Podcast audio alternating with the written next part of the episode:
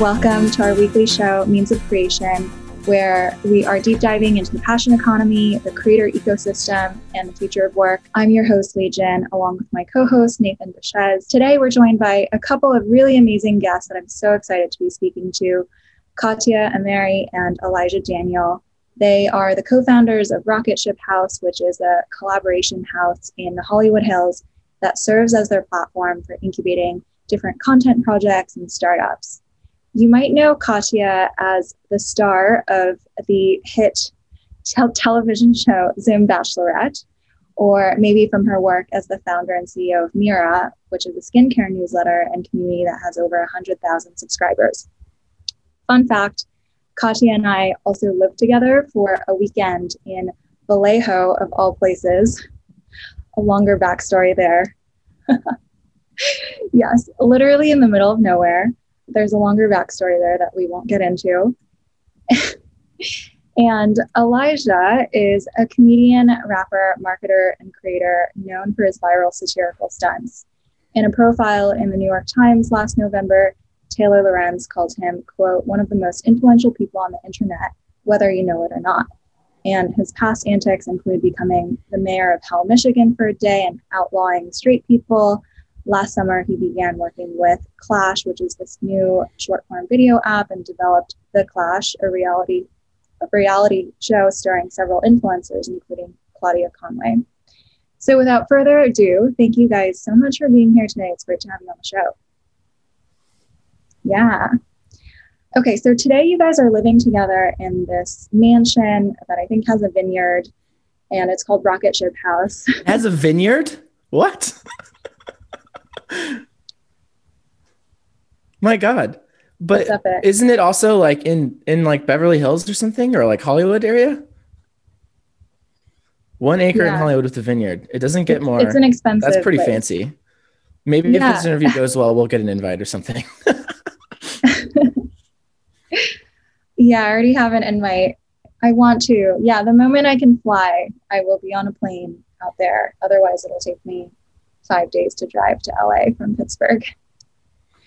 But, anyways, just to kick things off, can you tell us what Rocket Ship House is? How do you describe it in a nutshell? And how did this even come about in the first place? It's a little bit of everything. I've tested a bunch of different methods of the housing methods of an influencer house versus like tech houses. And I've been in tech for a while and we were testing different ones and i was just seeing like why certain ones were failing and the majority of them I was just like, okay, we kind of need something to go with it. And I was kind of thinking on that. And that's when we met. And We ended up being like, oh, okay, fuck. We can just take the best from all of it and actually make one that's workable.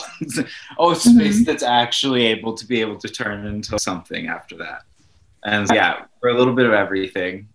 By the way, how do typical creator houses like Hype House or Sway House, how are they actually structured economically?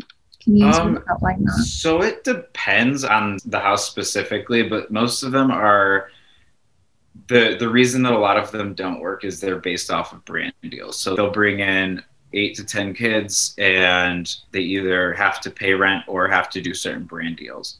The ones that end up working are ones that have long-standing deals. Hype House with Bang Energy, Sway with Triller and that's really the only way that those work is just having a constant feed of money because then if you're relying on brand deals that's not really something that's going to be coming consistently. The majority of them financially work that way and so a brand will actually sponsor the house for them. Yeah so the, in exchange for for yeah yeah sponsored posts and things like that yes. So the ones that are still standing mostly are run they have like one big backer behind them and then that type of situation some of them are different there was there's some that where the like where it's just co-living type of a thing I actually don't even remember the names of those ones. There's like three of them that popped up, but were they like charge tenants basically to live there? Yeah, it's yeah, yeah, it was just basically like uh yeah, they would just have people live there. It was like a bunch of roommates, and I was like, okay, totally. so at that point, it's just a frat house. totally, it's so fascinating how I do with these things. Like part of it is definitely obviously like whether the creative product is resonating, whether audiences are growing, yeah. et cetera. But it's like restaurants in New York, like the ones that have been around for 50 years are the ones that just own the building. Like if you yeah. own the real estate, then you're you set. And if you around, don't, yeah. then your landlord keeps hiking it. And no matter like how hot your restaurant is, it's really hard to exactly. stay alive. So it's interesting to see a similar dynamic with hype houses where it's like having a more stable yeah. business model is the key actually probably to longevity. Yeah, it's yeah, it's mostly so they're all built off of, oh, okay, we have a distribution channel with a lot of TikTok followers rather than what are we distributing? so it's that's great that you have a fuck ton of followers, but what are you doing with them? So that's why I mean, like the majority of them that I've seen either fail or go under is because they're reliant on brand deals or they were reliant on just one company and that company decided to go away and they didn't try to diversify anything that they were doing really. Got it. And so, what is the business model for Rocket Ship House? It depends. We have it depends on the project. Yeah. Sorry, I'm still getting the hang of the audio here. So, what is the business model? That's a great question. So, we're taking our time to figure that out. We're bootstrapped. And because of that, we have the luxury of being able to like really figure out what is ultimately going to be the business model that works for us. Are we going after, are we trying to be more like an atomic labs? where it's more like top down creation? Is it more of a traditional incubator that we're all used to? Are we, is it something else? Is it something more similar to Mischief? So we're playing around with that. So we have a number of projects in our pipeline. And part of what we're testing is not just the idea, but also the model. And yeah, so we're trying a little of all of that right now. And we're keeping it super fluid so that we can figure out what is the best structure. We played around with some like traditional management yeah so we've learned a lot so far we've actually we're literally only been around for what like two months two and a half months and we've already played around with a couple of these models and it's which is insane like 60 days yeah so it's happening yeah. and, yeah. I, I don't think anyone's quite cracked it quite yet what's happening in these like these like next gen houses. I think it's a super interesting space to watch and i think there are like a number of different avenues that you can go down. And does it ultimately become community based like a WeWork? Is it something else? Yeah. Yeah i think the community part of it mm-hmm. has been like the strongest part especially throughout corona because i was out of tech for a while. I started in like 2014 and then did it up until actually started in 2012 and then i went to probably like 2017 in marketing type stuff. I was working with all the startups. I went through like the big santa monica boom of random like every app getting funded every other week and just worked with a bunch of them and was just like watching crash burn. I was like okay. I liked that community though of like being able to work and see people. And like with Clash, we were there it was like this more of a community thing. Everybody was hanging out, and I was like, "Oh shit, okay, I remember people." like this has been taken away for a bit, but yeah, community has been a really good part of this, and that's a big part of the model. And just having it kind of morph and be able to change with everything that we do is yeah, just having a more open, fluid model. Yeah, yeah. I'm really interested. To, in, oh, go ahead. No, just to piggyback off of that, I think like the beauty of community is that it allows us to be more flexible. We have a ton of bright minds coming in and out from different walks of life, from different companies, like different creators, different types of creators, and it it, like, like it, it, it allows us to constantly have that talent pipeline and also just be at the physical intersection of a lot of these interactions so that we can and so that's so keeping our business model right now fluid goes really well with also just like really focusing on building out community because that allows us to help shape shift the totally. what we end up building I'm really curious. It's so interesting to me the model that's a little bit like an incubator, a little bit like a content house, and a little bit like mischief, which I don't even know how to categorize them. Can you like what is most valuable to you about all those different things? Like the house probably really good for like content creation, the et cetera, et cetera. I'm curious. Yeah, what are the important elements of those? I think like one thing that, and then Elijah, you can take it, but one thing that I think has been incredible about co living is that if it wasn't for co living, Elijah and I wouldn't be here, like working together. Co living has allowed for two like very different personas to yeah.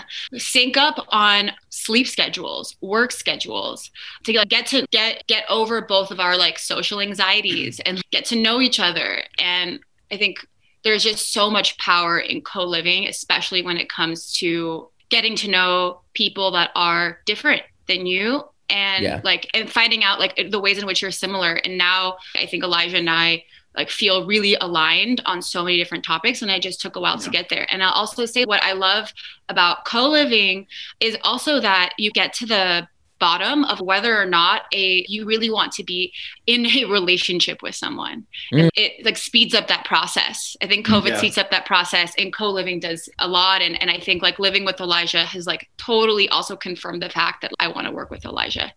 And I, I think think, you would know that answer like immediately. Yeah. yeah, Yeah. it's been i think one of the most important things has definitely been with the co-living thing is because like Katz is very like silicon valley has that background. I have more of the la marketing background and like the la startup thing. So i have a very different view of tech than she does. So it's like coming in and like being able to match those together. And she's she's genius at like being able to mesh things very well. So it's like seeing those two backgrounds come together. Like entertainment and tech generally don't meet and and work in the same thing on the same projects in the way that we are and it's been really it's been really interesting to see how we do it and just see how we work together and see how we work with other people and just testing things as we go Yeah, that sounds really fun and it's very experimental. complementary Right. Yeah. And one thing too that I want to add is that I think like when I first came into this situation, as I, mentioned, like my thinking was I want to bridge the gap between these two universes, the media, the tech world, or the, media world and influencers understand distribution and like tech people who, you know, understand business models, but don't understand distribution. And it was so simple in my mind. And I think that the biggest learning was that I was trying to bridge the gap before understanding the gap. And the gap is as, as much cultural as it is anything else.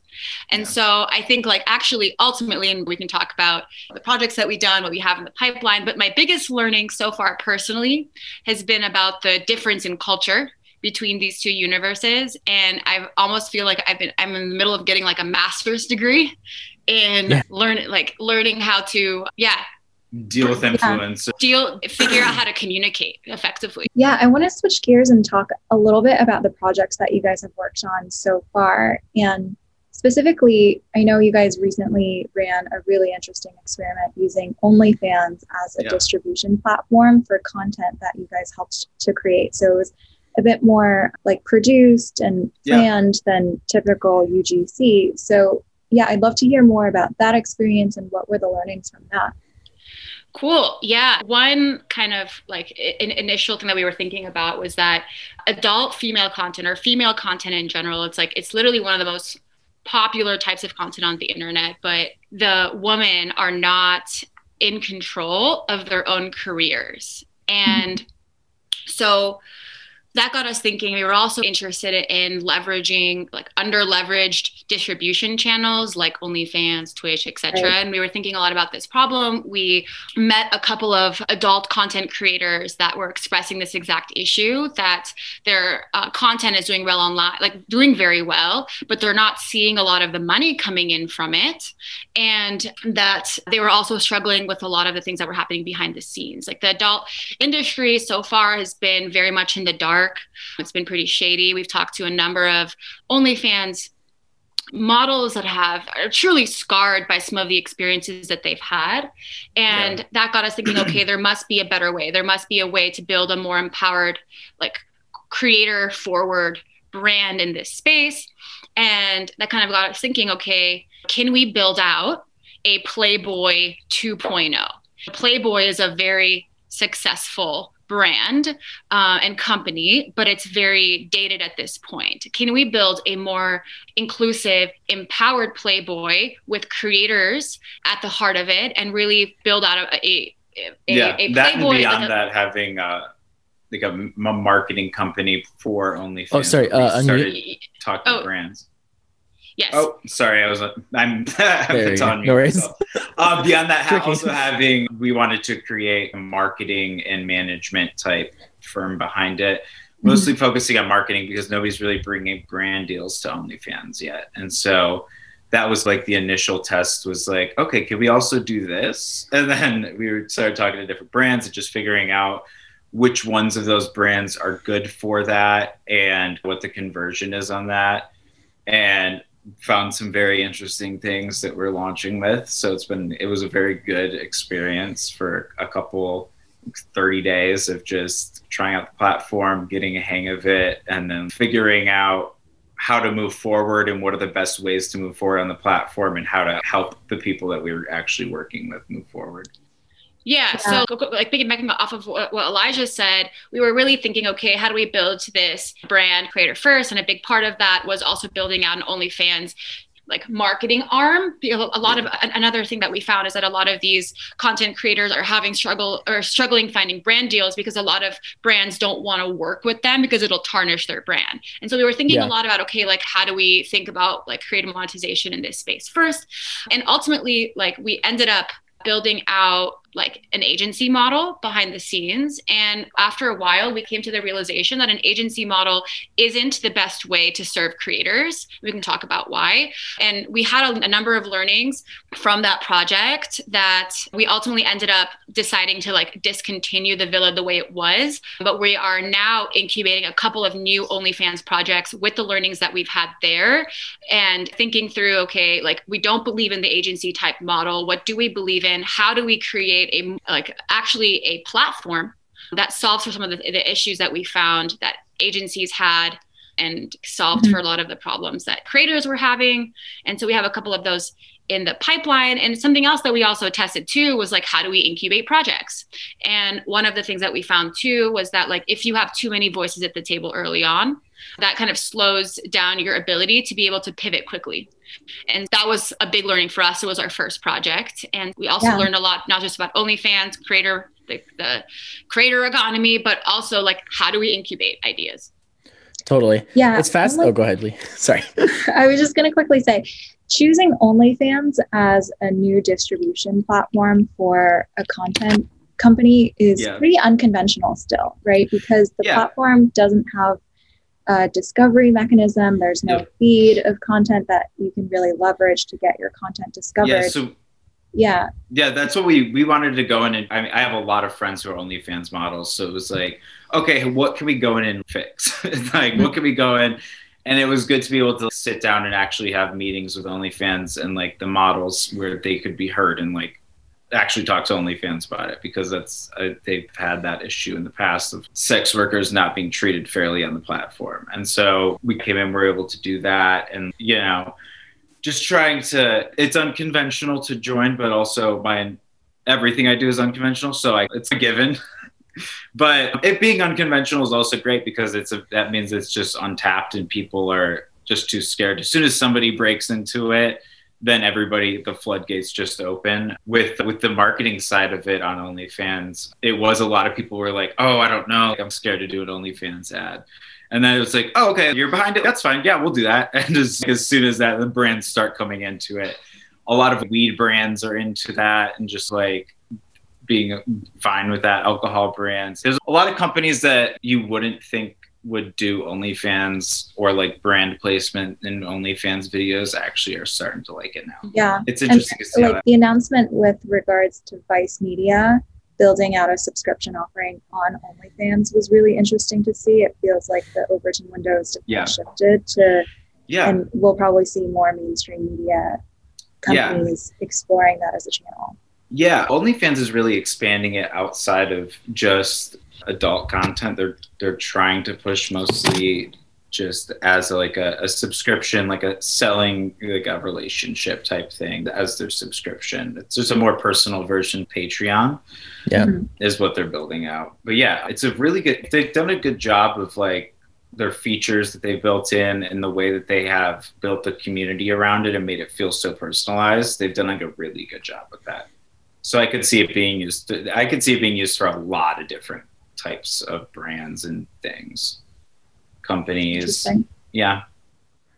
My theory about this, I'm curious if y'all think it's right, is that basically it, it came up because of adult entertainment, obviously. And so now a lot of brands that want to borrow, like whether it's an individual like celebrity or influencers brand or like a company's brand like Vice, yeah. they basically want to trade on that. And it's like a it's like a almost like a stunt marketing move to be like, we have an OnlyFans. Yep. And as soon as And and but from OnlyFans perspective, their motivation is totally different. They want to broaden the platform and have it not be yep. a stunt marketing thing to be on OnlyFans. They just want everybody to be on OnlyFans. And so there's like a misalignment of of motivations almost, where like yeah. the reason non-porn stuff is like going to OnlyFans is to associate themselves with it, and then but it's like but they're yeah. trying to unassociate with it.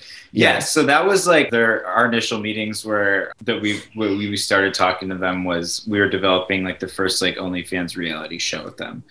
And they were like oh this is great. Is it porn? We were like no, it's, not, it's not fully porn no and we were like, it's more like stories and personality. And okay, that's what we want is like the personalities and stories behind people. And we are like, yeah, that's what, yeah, that's the whole thing. So yeah, there's a disconnect there, but there's also, I feel like a disconnect on almost every platform with the creators and, and the platform and the directions that they want to go in. What do you mean? I think like uh, TikTok is an interesting one where it was based off the Musical.ly model of the lip sync and the dancing, and then the alt community just came in and just carved an entire half of that app out and to, yeah. to where it's like actual comedy and things. And then after that, TikTok started having all their features of like making the videos more, uh, more like Vine type videos rather than just like dancing, music, singing type videos. Huh. That's fascinating. Can you yeah. guys share a little bit about what upcoming projects are up your sleeves for Rocket Ship House? Yeah. So stay tuned. February 9th is, you know, going to be crazy. Follow us at Rocket Ship House on Twitter and your mind will be blown. February 9th is going to be a February 9th. Yeah, we have, uh, we have a couple of projects in our pipeline, both launching in the next few weeks. The yeah. first one, February 9th.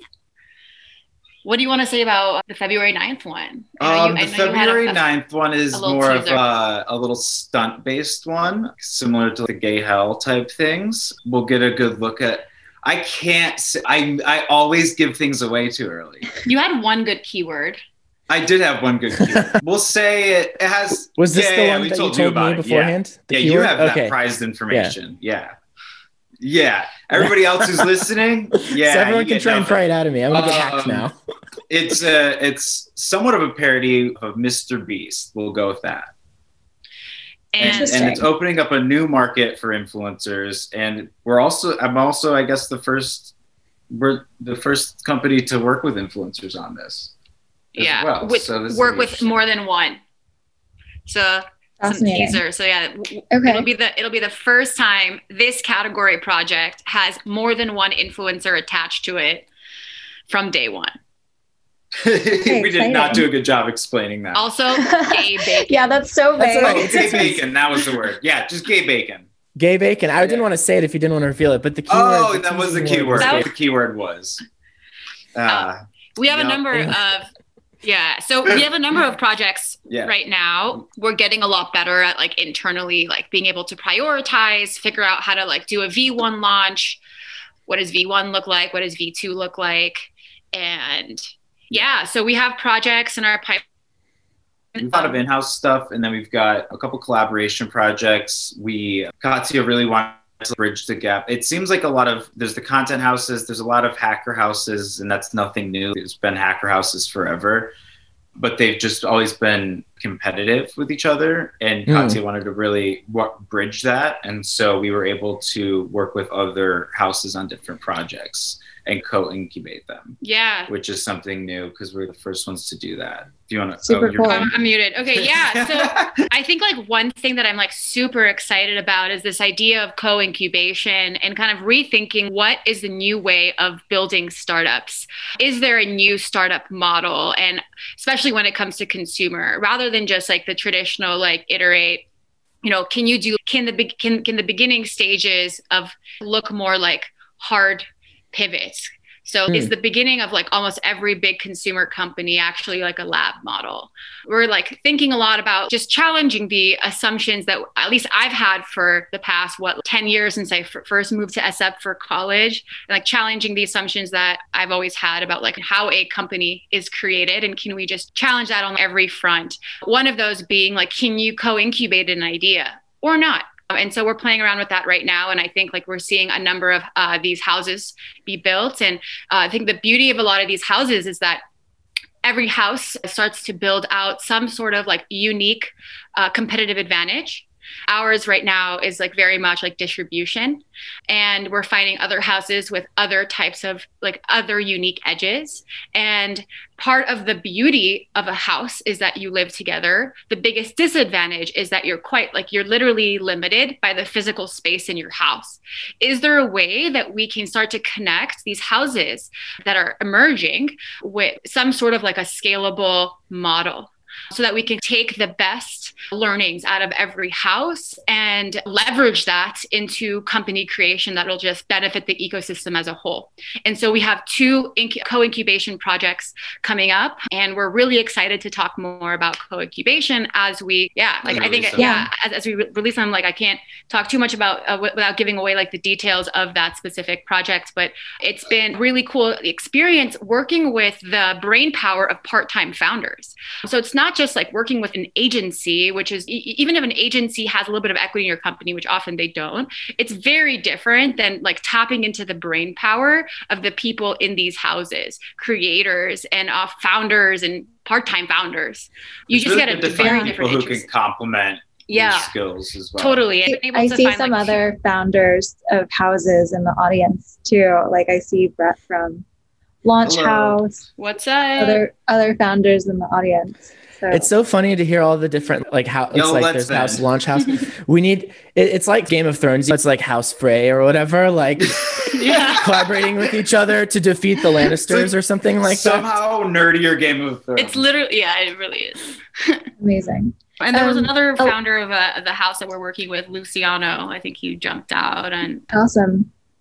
Really exciting. We'll definitely stay tuned for those future launches of various projects. But I wanted to ask Elijah so, you have a long history of making really viral content on the internet.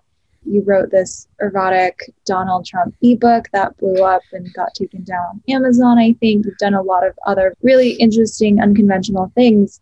And I, in Taylor Lorenz's piece from November, she said, um, quote, if his audience building strategies once seemed unorthodox, today they're regarded as ingenious. So that's amazing. And I'd love to hear from you on given that the strategies that you once employed were unorthodox and now they're yeah. viewed as ingenious, how can creators today push forward what is still unorthodox today? What are the new um, channels that are rising? How, how do yeah, they just, build a presence today? It, it's just out of the box things. I feel like a lot of people in not just creator, but like marketing in general stick to to what everyone else is doing and go with the flow of things. One of our biggest things, and one of the reasons why we're why we wanted to do it bootstrapped, is that we wanted to test so many things and be able to do it on our own and be like, okay, we could test this and this without people looking up, like, wanting to know all this data, or be like, no, let's do these Facebook ads. And it's just no, it's not how you just run things. A lot of it was like unconventional, but that was the purpose behind it. It was I knew that would get attention for it. Those were just quick, easy booms, and then it would be there was something behind it or it was like a political t- stunt movement type thing. Going forward it's just there's a lot of uh, there's a couple influencers that i see that are like really pushing the envelope with it and just like stretching out what they can do and like new things that they're working who are those on. brianna salaz and storm ryan are two that are very good at their style. Ryan has like a clothing brand created like like fully like custom it would be like denim jackets that are like hand sewn and painted and stuff. The one he was wearing the other yeah day yeah was... yeah. Oh. Yep. Oh sorry i was muted. I was saying I, we were with storm the other day and he was wearing the coolest outfit i didn't know he yeah. made it. That's awesome. Yeah so he's so he's able to like it's like expanding just out of the one thing that they're doing and and just knowing that they don't have to have a bunch of people holding their hands through it and just okay yeah i can do this on my own and the majority of my stunts have been like in each field it's been in music it's been in books it's been into just like kind of anything i wanted to do with music i was like okay you can get a billboard number one album it's not that hard and then i had the first number one independent album of the decade last year and i was just like off the dumbest shit. And I was just like, it's not that hard to do these things. Like anybody can do anything. It's all just if you're willing to do it. And how you do it. So I think just branching out and just doing different things, just not continuing the same, whether it's one minute long TikToks or whatever they're doing now. It's just outside of the box shit, outside of the box marketing, and just not being afraid of going against the grain of these things because going against the grain is what made us pop in the beginning was we did I, I originally started doing i started way before but on youtube when i started doing vlogs it was very much like anti-vlogging. It was like mm. we were hanging out with like david and his friends and then we were like okay yeah we're gonna just make fun of this because why is this being recorded? Like why is anybody vlogging their fucking day-to-day lives?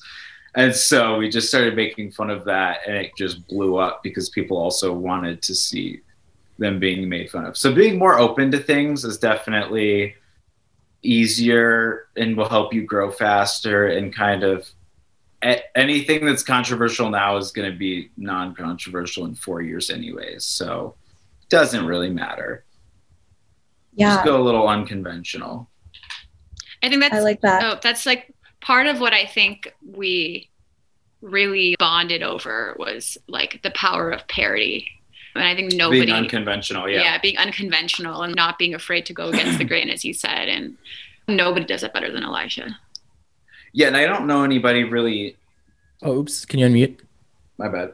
I don't really know anybody in tech that's usually willing to go unconventional or really even just they'll look at the like the stunts that I've done and be like, oh, that's really interesting that you do that. Katya was like, oh my god, what the fuck? And then like goes through every detail of it and it's oh wow, this works really well because of this. And I was like, okay, we can work together because I need yeah. somebody to babysit me. totally. Amazing. During the last 20 minutes, I'd love to switch it over to audience Q&A, bring some people up here on stage, take some questions, and thank you so much for doing this episode with us. And by the way, for those of you guys who are interested in following more creator economy news and Nathan and my takes on everything that's happening in the world from Twitter acquire and Revue to what other stuff have we covered, like Vice going on OnlyFans, like creators, revenue, like portfolio, and how they're actually making money. We write a weekly newsletter called Means of Creation, which you can find at the new URL. What is it, Nathan? Every.to. And then Means of Creation is linked to on the homepage. Amazing. Yes. So subscribe. People who that, subscribe. That's what broke the news it. to me of uh, Vice on OnlyFans. So you have to subscribe. Oh, amazing. Great. That's incredible. Oh, cool. We want to do more quick, original quick reporting too. Yeah. Quick thing that we wanted to add we have one room in our house opening up. Oh, wow. And With the vineyard we're view? looking for the perfect person. So if you are he or she. What is the perfect person? Can you describe it a little bit more? Someone who is just I think like the easy answer is okay, somebody who's like really into creator economy stuff and wants to work with us. Mm-hmm. But we are also looking for somebody who is that and also somebody who is like maybe a little unconventional. So we're open. I think somebody, that's like all of this room. So you have yeah. so many people who I think would be perfect fits for a Rocket Yeah. So DM DM me if you're interested. And if you're also interested in co-working, we are expanding our like co-working capabilities to be like corona safe or as safe as we can be. And if you're interested, if you're in LA and you want to co-work, also hit me up. Cool. Amazing. All right. Bye, YouTube.